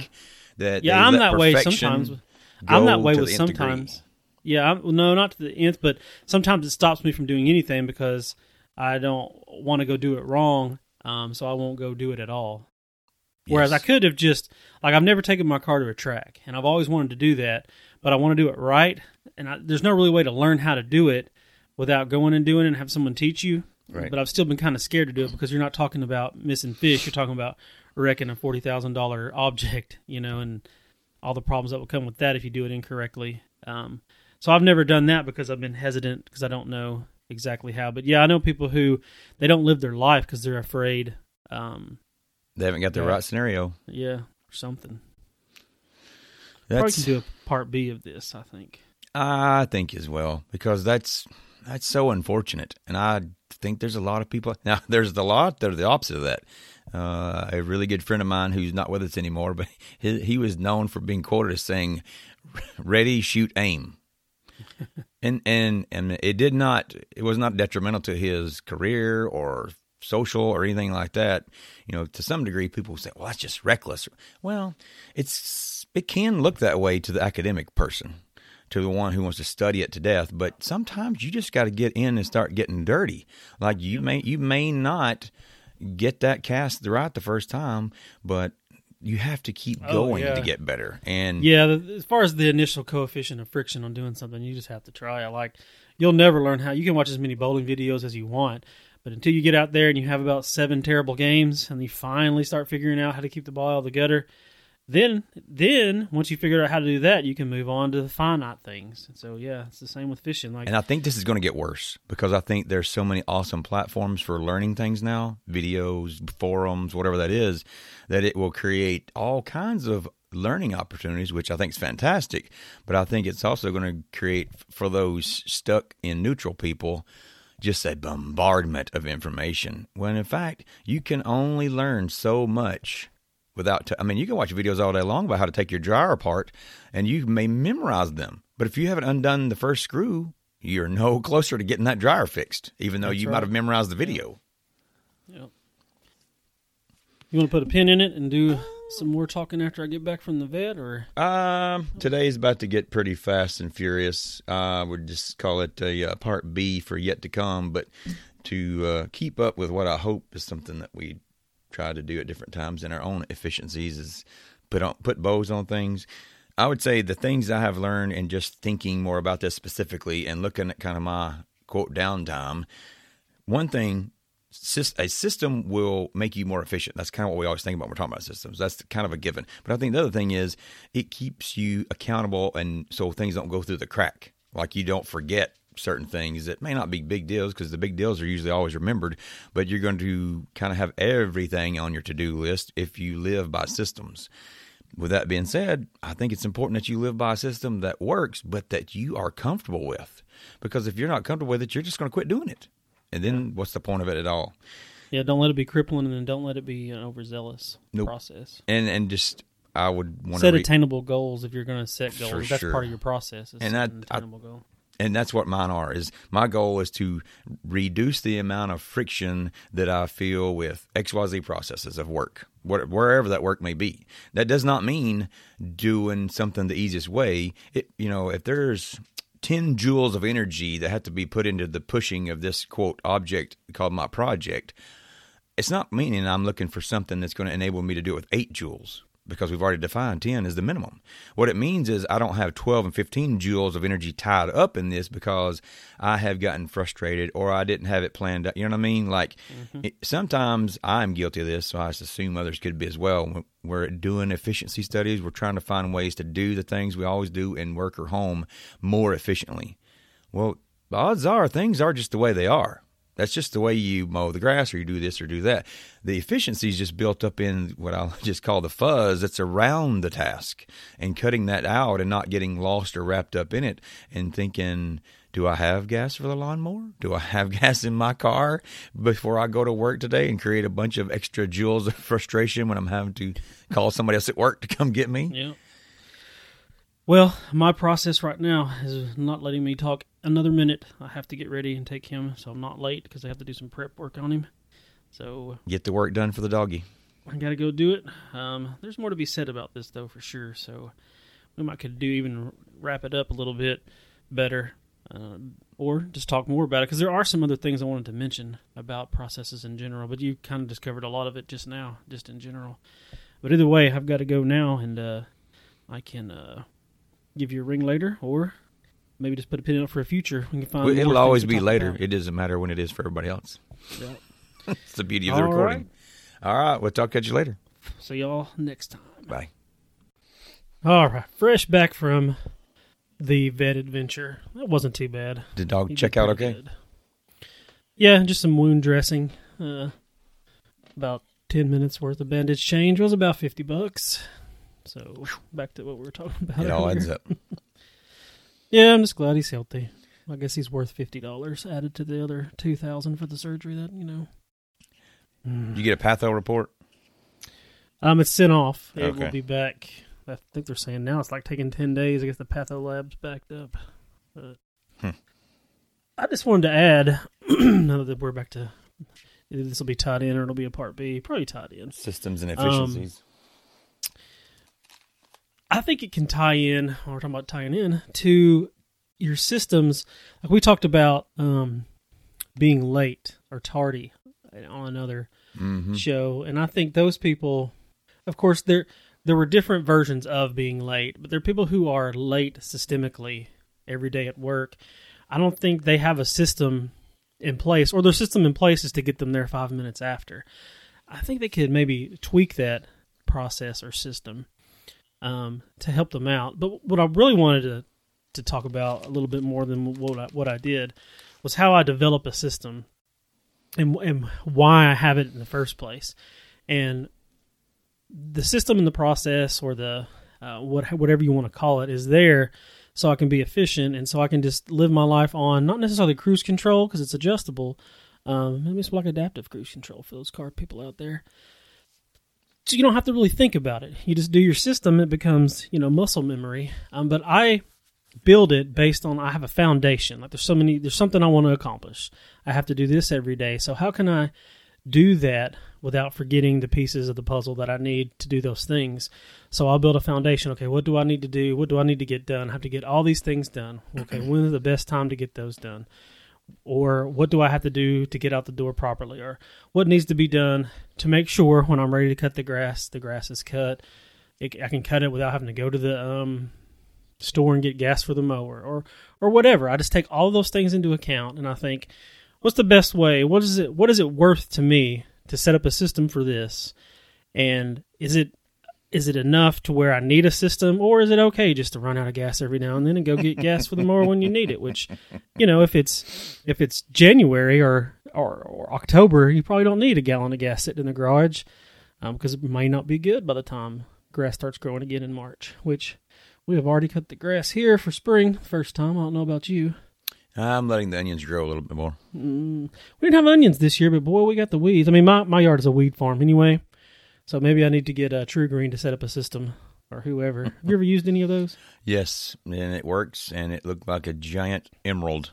That being my yard, it, it was spectacular. But just, just like exercise for your body, as soon as I decided eh, I'm not going to pay this anymore, or I'll do it myself, yeah, mm-hmm. and you get to where I'm at now. Well, I've never paid it because I always thought I can sprinkle down some of that stuff, but uh, just, it's just a matter of getting it done. I may just pay someone to do it. What do you think it costs? Twenty bucks a month, fifty bucks a month? Um, it's more than twenty, if I remember right. See, that's we get above twenty. It's kind of like mm, for green grass. Although I do hate a nasty lawn. Anyway, but so I'll put those systems in place, and if they're worth it, then I'll create one.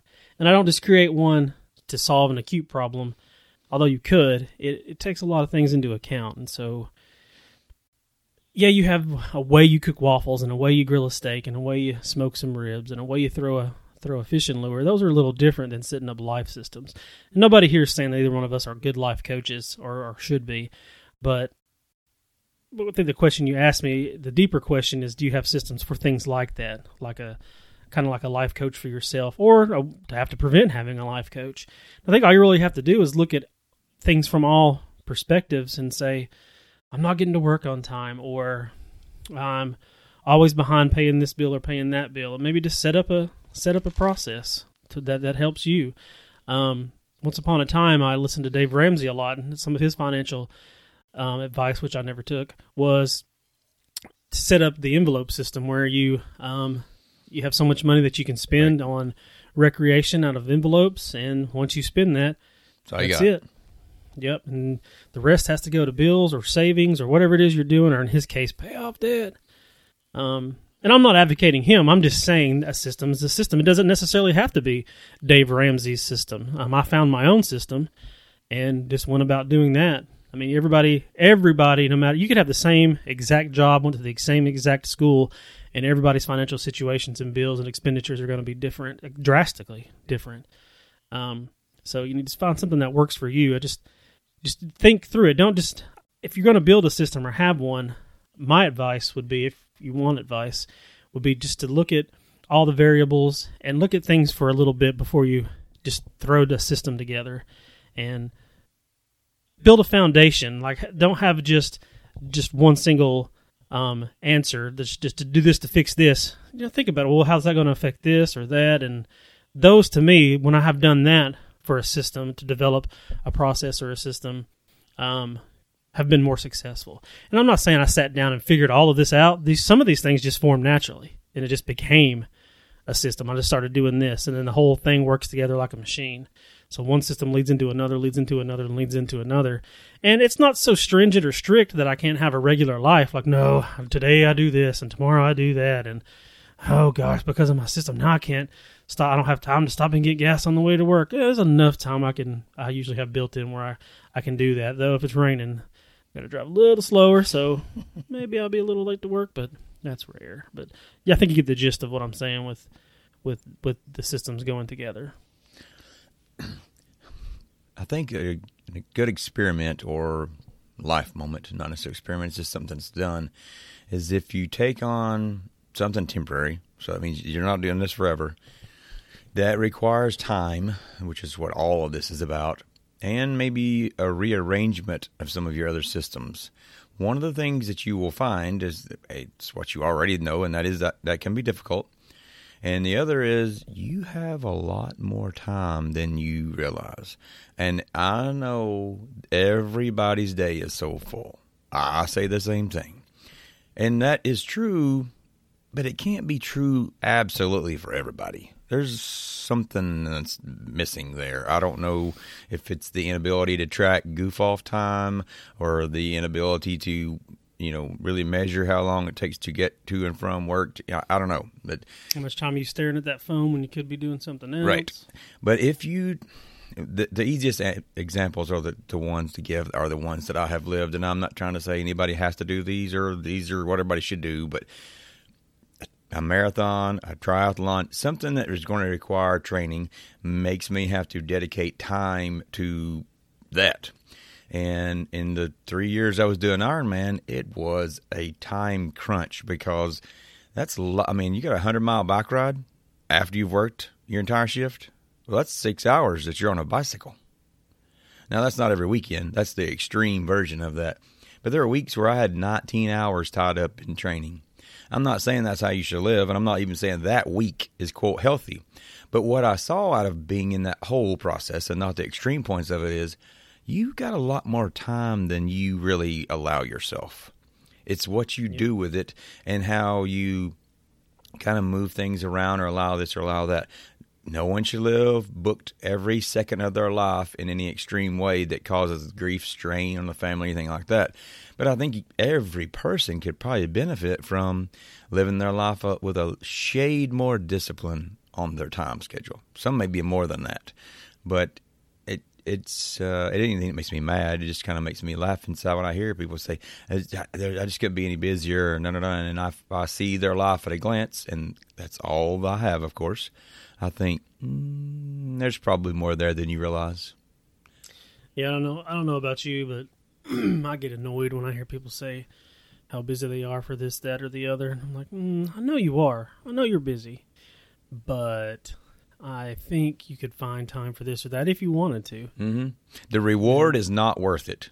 Is essentially the end Right. result. Now that doesn't mean I don't. Some most things in life are not real simple, and I hear people sometimes say, "Well, so and so never set the time up, so they don't really want to do that." No, I believe there are things that people really want to do. They really want to say they have run a marathon at some point in their life, but getting started's pretty big energy load. It's actually a lot more than the continuing. It's the old uh, analogy to uh, a flywheel, which we all had in physics.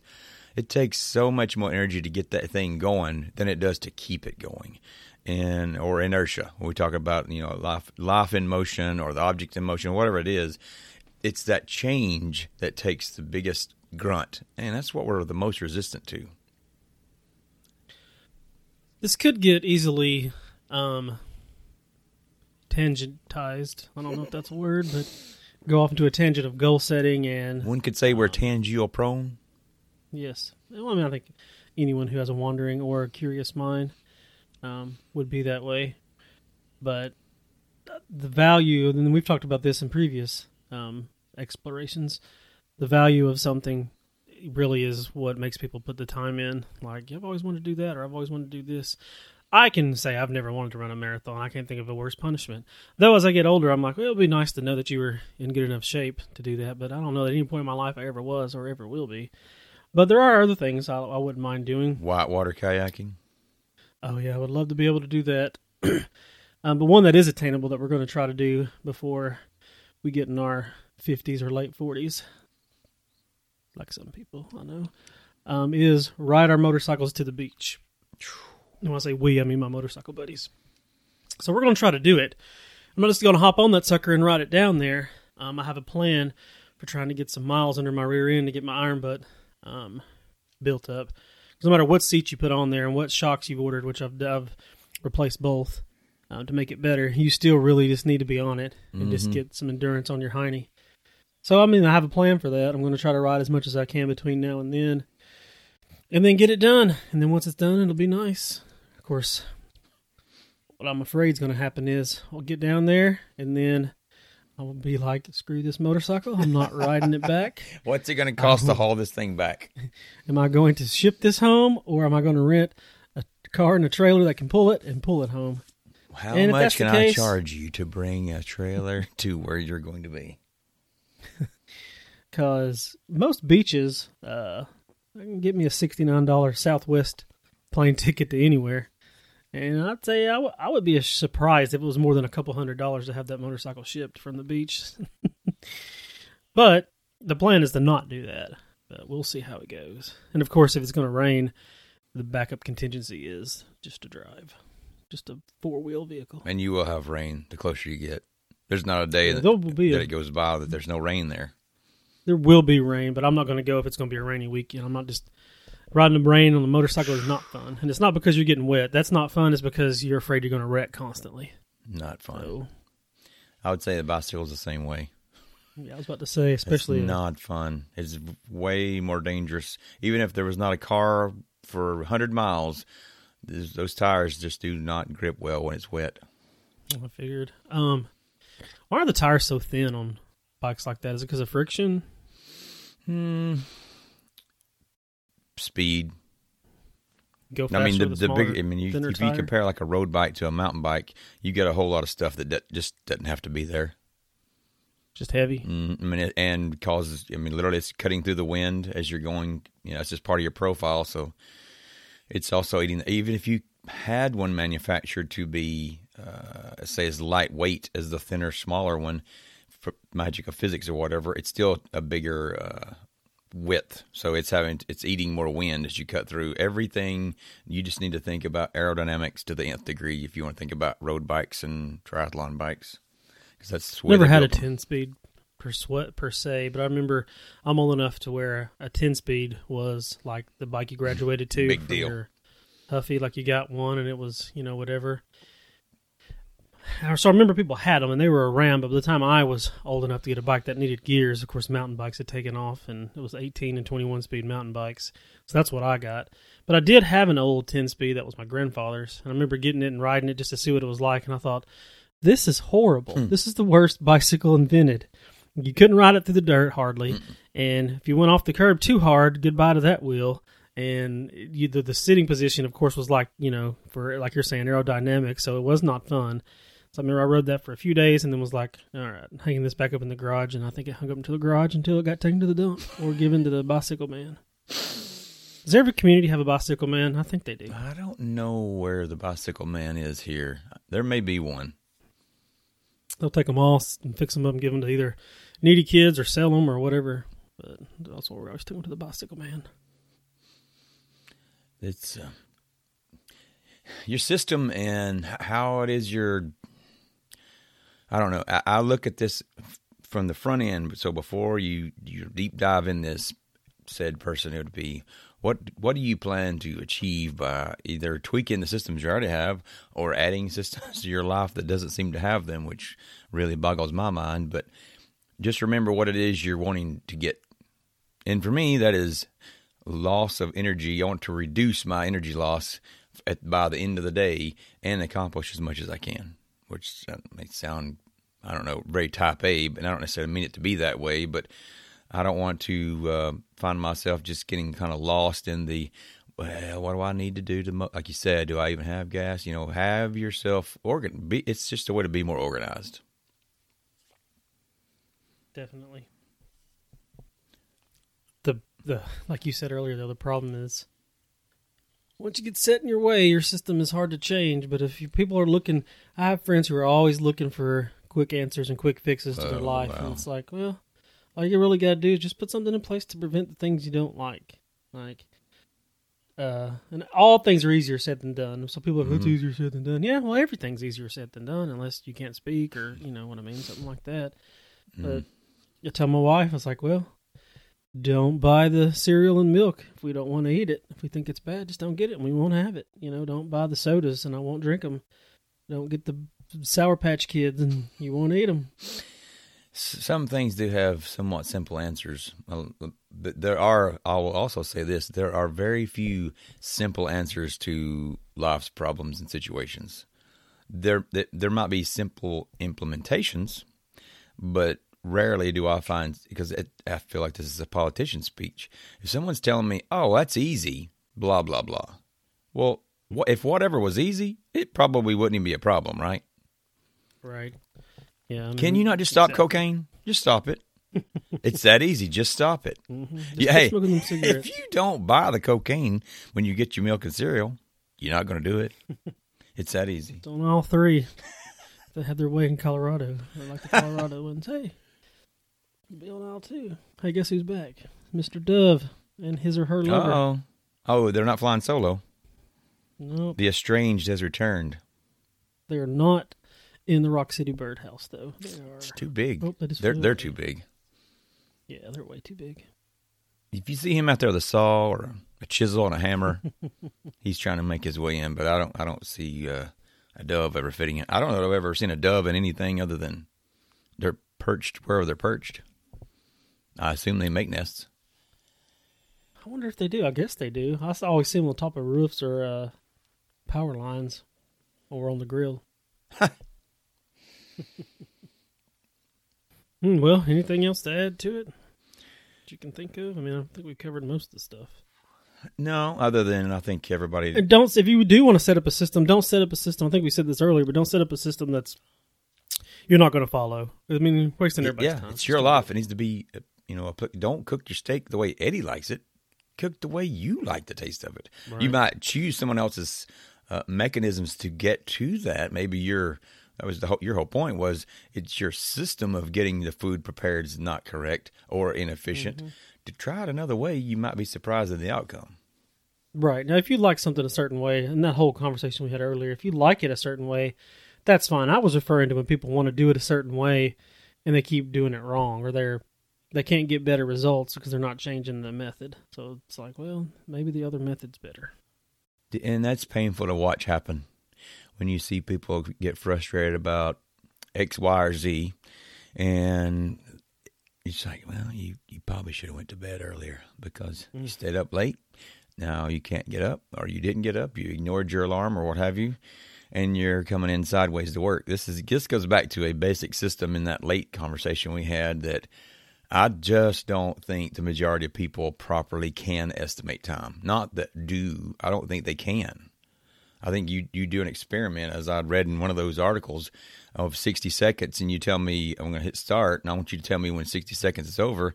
The majority of those people said at 74 seconds, or average of 74 seconds. Well, you multiply that out times, you know, you know, washing, drying your hair, and all these other things. There's a whole lot of error built into what their minutes versus actual minutes are. Same with drive time. Yep. Those things don't necessarily change. They may flux, but they don't change. But if you're in your mind, though, all you remember is that one time that you did and it was 12 minutes. Well, that was a weird day that you hit every light correct and nobody was around. It ain't ever a 12 minute drive when there's other humans awaking on the road.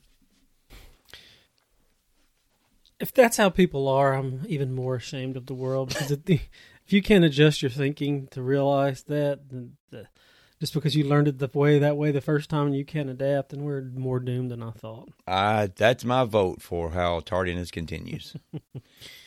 and it definitely doesn't change much, and I mean, There's a factor I've only seen it change when you get don't on people's rear end, and then it changes. Yeah. And then there's some there's some people that that's just not that just it's not going to work because there's other I don't know deficiencies built in. You you do see change very rarely, I think, after some sort of negative impact, but not a lot. No, it definitely has to have teeth. they need to adjust their system, though. That's for sure. And this repetition. I don't remember. I think it was a CE had done on uh, smoking cessation that the average number. Have you read or heard this recently? That average number of quit times that has to happen for it to take. Probably like seven or something. Oh no, forty-one.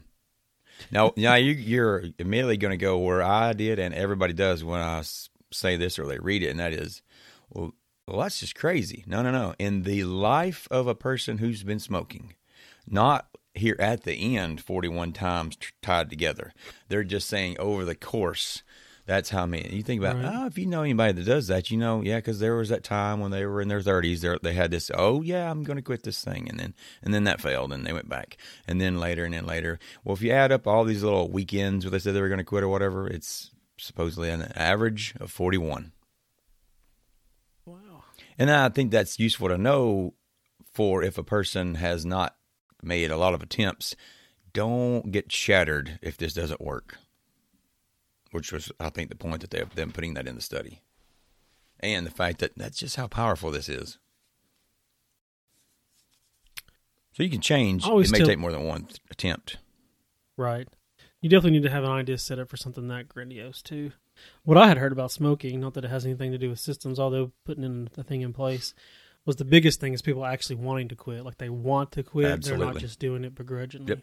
Like whatever, all of them, whether it's the gum, the patches, um, uh, prescription drugs, whatever. The most successful was somebody who was doing it because they wanted to, not because they thought they needed to. Right. That's what I'll tell people when they've approached me. I say, I asked a few questions that kind of get around to what you just said, and that is, is this what they want?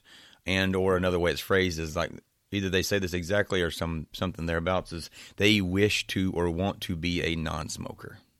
Because if that's not where their mind's at, this is a this is one of the forty one. This is not the last one because you're not ready to do that. Get your system in place to quit your smoking because it's good for you. Yeah. To not do that. I need to get a system in place not to go to Taco Bell. Mm, I think that Chick-fil-A or- system's built into itself. No, if that's the case, I wouldn't be going for these crawfish. I'm gonna get this afternoon. Oh, it's crawfish season, people. I don't know when this is gonna be published, but during recording, it is crawfish season, and I'm one happy. Are you having that today, guy. or is that Yep. tomorrow? Okay. Gonna have it today, hopefully, if not tomorrow either. So, or both, but hopefully here in just twenty or thirty minutes. Doing it yourself or going to get it somewhere?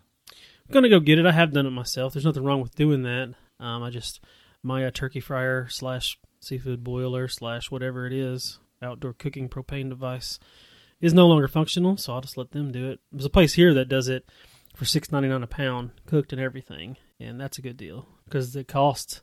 I think it's it can cost that much depending on where you're at to get them alive and do it yourself, plus all the ingredients and gas and blah blah blah. They, But there's another restaurant that's twelve ninety nine a pound, Whoa. so cooked. are these Which seems uh, a little high, but it was good. Are they locally sourced? No, um, all crawfish you're going to eat are going to come from the Gulf, probably, or Louisiana, or you know, the Saltwater? places like that. I think Or they live in brackish. brackish water or um, fresh water. Hmm. Don't know if they live in salt water. You can eat the ones that are in inland in fresh water. It's just you'd have to catch a whole bunch of them, and you'd want to catch them from clean streams that don't have runoff. Tires and- and sewage. Not just that, but has like agricultural runoff. You want to watch out for that. Just keep that in mind. Of course, the use of landfills in in, in inland, you just never know what's going to be in these animals, especially water animals. So That seems like a worthwhile deep dive. Trash. landfills, yeah, or just yeah, me too. I I despise landfills. I despise them. So you're king for a day. What are you doing? I would find a way to, um, and this is very uh, Packet not- packet full in the space shuttle. Going no, because that would be worse probably. I would just try to recycle as much as you could. If it's recyclable, do it. And I think if on a grand scale, it would become cost effective. Or you know, if it's not cost effective, I mean, it's just another cost of living. And the stuff that you can, of course, you have to incinerate it or whatever you do with it. But there's just no reason to like to. I just don't know. There's no reason to have food waste go to a landfill. Like I just feel like all oh, of that, that should all be uh, what do they call that? Where you put it in a thing and reuse it? Compost. could be composted or flushed or um, down the sink. And if you have septic system, that's a whole other thing. But yeah, we could definitely get into that. Oh, we could have a guest for that. Yeah, I need an expert. I don't know. He's part of their sales team, so I don't know how much, but I would think even in sales, you got to have a pretty good understanding about what you're doing. It's definitely going could to argue with my point. He's going to have. Uh, couldn't do that. a, he'll have a better idea of what's real and what's not. I think perhaps an agenda. the uh, recycling, as I've seen in some documentaries and podcasts, it's not what I thought it was. Meaning the ability to do this or that. yeah, I think even if going back to because you efficiencies, I think there's a huge inefficiency in that, and that may be why. Or That's true. No some of these things, some of these things make it look like it's bad because they don't want you to do it, or it's just an attack because it's the other person thinking of it. But yeah, like just because you send something off in the recycling doesn't mean it gets recycled. Like any little thing can interfere with paper recycling. Like it's got wax on it, or I think greasy pizza boxes to some extent can't be recycled. Um, but I think the majority of aluminum and metal, it's easy to recycle. I would say I do have a top. system for that. We we um, I recycle everything except uh, Uh, plastic, which I know is the big one. It's just that's more difficult. And I don't have. Well, they're not all recyclable either. That goes back to Right, that they have little number. numbers Yep. and yeah i learned that in elementary school we had a big drive and teachers took it all down to the recycling place and like well you have to divide this by the numbers or separate it like, oh, So that's okay. what I mean. Like on the surface, I'm my, this is not my forte, so I'm just thinking plastic's plastic.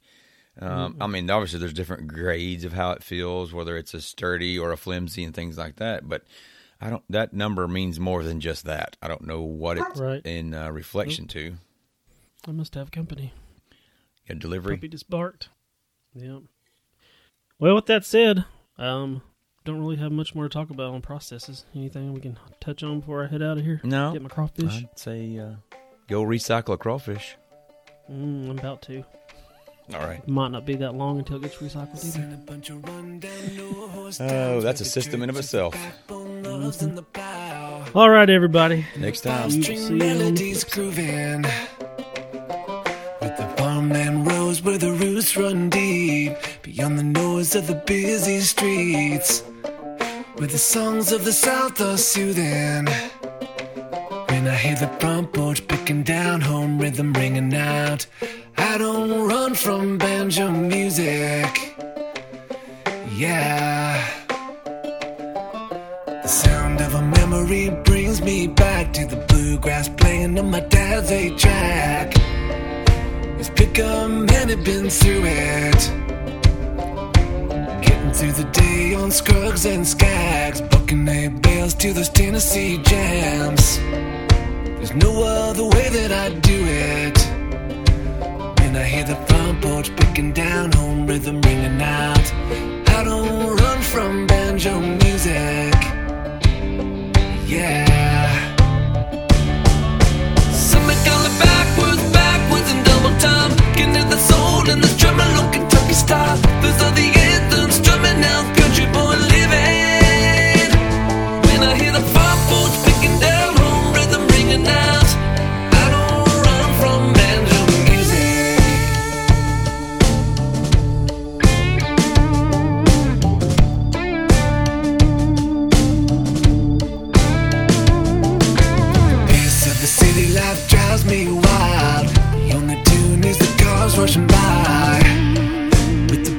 The the stereos booming. When I hear the front porch picking down home rhythm ringing out. I don't run from banjo music. Yeah. Something going backwards, backwards in double time. Getting the soul and the low Kentucky style. Those are the